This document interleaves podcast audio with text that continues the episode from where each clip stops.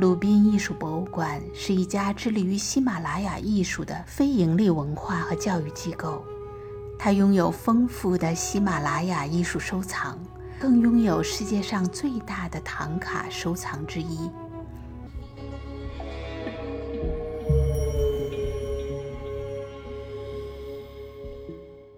我印象特别深的就是那个唐卡的制作过程。它是配合，其实它就是把这个唐卡绘画的步骤给拆分开嘛，一步一步，它十分详细的去用很直白视觉呈现的形式去告诉你说唐卡是如何一步一步从最开始的底稿，然后到最后的完成。同时呢，它也在展示这个过程的展台底下呢，它也配有相应的这种绘画工具。就说因为绘画唐卡的，它对颜料的使用十分十分的讲究，它一般会使用一些很贵重的矿物颜。颜料包括它的笔，等于这一系列，在你仔细的在二楼这个展厅去看完之后，再上到三楼、四楼、五楼、六楼去看相应的作品的时候，虽然可能你不了解具体的说啊这个人物是谁，这个人物是谁，但是你会对这个作品会有一个更加亲近的感觉，因为毕竟你大概知道这个作品是怎么样创作出来的，所以我觉得这个也是鲁宾美术馆它所在教育这个方面做的十分巧妙的这么一个地方。嗯，然后当我们在二楼对这个喜马拉雅艺术有一定的了解之后呢，我们走到三层，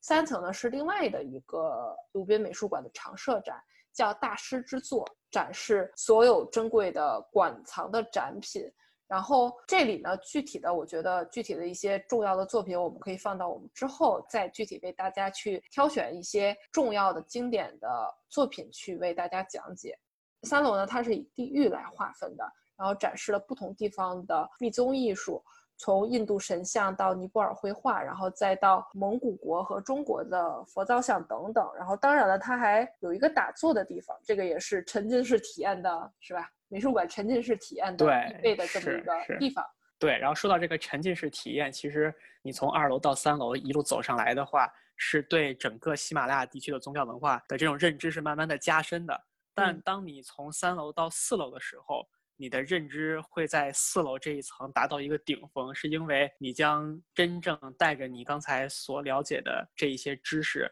进入到一个真实的喜马拉雅地区的一个藏传佛教的神庙里，而这个神庙呢，就是整个博物馆最精彩的地方，叫 The Tibetan Shrine Room。这个地方呢，它是一个沉浸式的展览区域。它基本上是一比一复原了一个藏传佛教的一个神龛，里边呢会有那种灯光非常的暗，里边点着那种酥油的灯，但是不是真的酥油灯，是那种模拟的酥油的灯。然后它的背景音乐是那种藏传佛教的音乐，还有就那种狮子吼的声音，就那种很低沉诵经的声音。然后在那种很昏暗的灯光下，然后有一排座椅，你可以坐在这里边。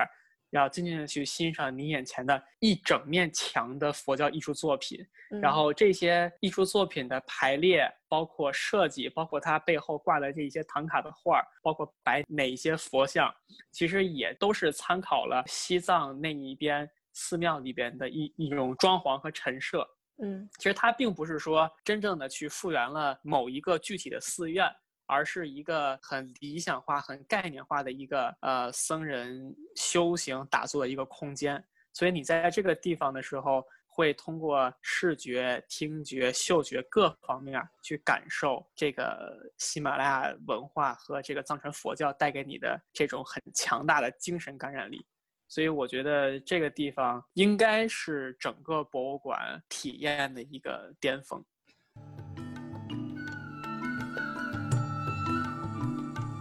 喜马拉雅艺术其实遍布中国，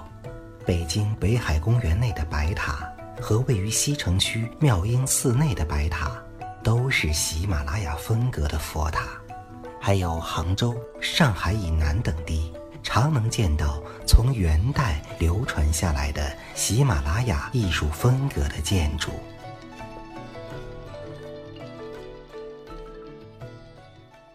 而且据说这个藏传佛教的神龛呢，其实之前是在二楼，但是二楼的那个就稍微体验感没有那么强，因为人们不可以进入到其中，你只能在外面看。然后在二零一五年的时候呢，这个展厅它是鲁宾鲁鲁宾美术馆，它向公众发起了一个众筹的活动，等于就说啊，我们希望就说带给大家更好的这种体验。然后，所以呢，他众筹目标是五万美元吧，好像是五万美元。然后呢，去修缮整个的这个神龛。然后除了就说呃将这个神龛从二楼挪到三楼之外呢，他还希望说修缮一下空间的梁柱啊、灯光系统啊，以及在里面放入更多的艺术品。所以这些费用呢，都是可以说是公众众筹而来的这么一个神龛。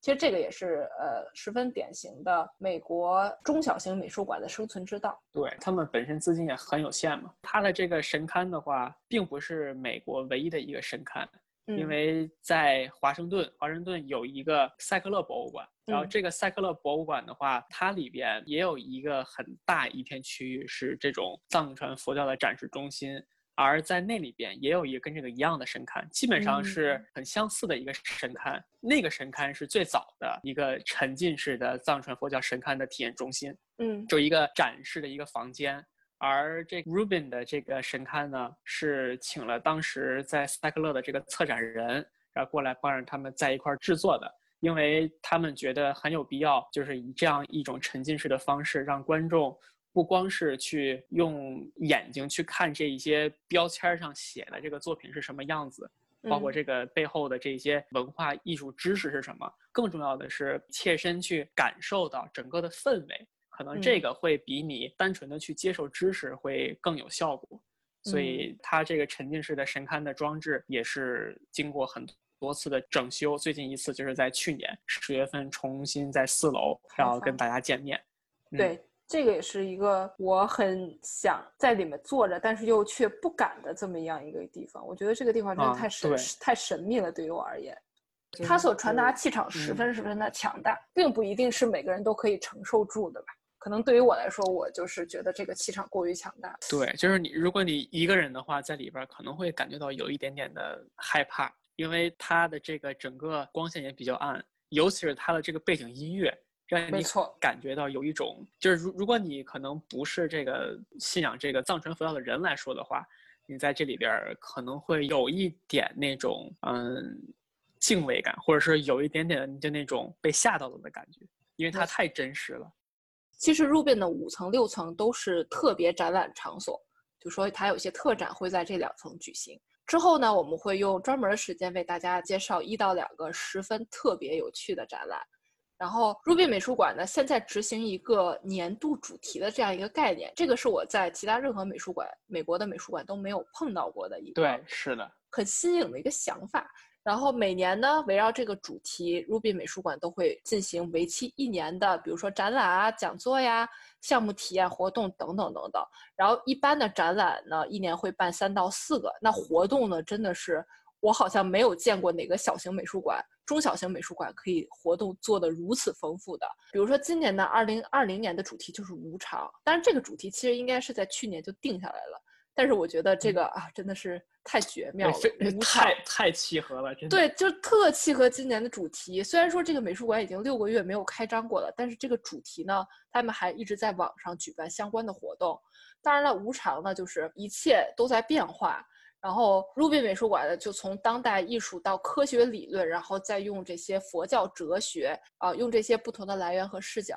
进行探索。二零一九年的主题呢是力量。二零一八年的主题呢是未来，踏入一个过去、现在和未来同时存在这么样一个世界，然后通过不同的视角，包括从比如说从八世纪的佛教大师啊，到十九世纪的爱因斯坦，然后再到当代的艺术家们，然后邀请观者呢身临其境的去思考一个动态的未来。其实这个还是特别有意思的，为什么呢？因为 Rubin 它博物馆自身与其他美术馆，就其他无论大型或者小型的美术馆都不太一样。这个不太一样的点呢，就是美术馆的定位在一定程度上可以说是比较窄、比较专，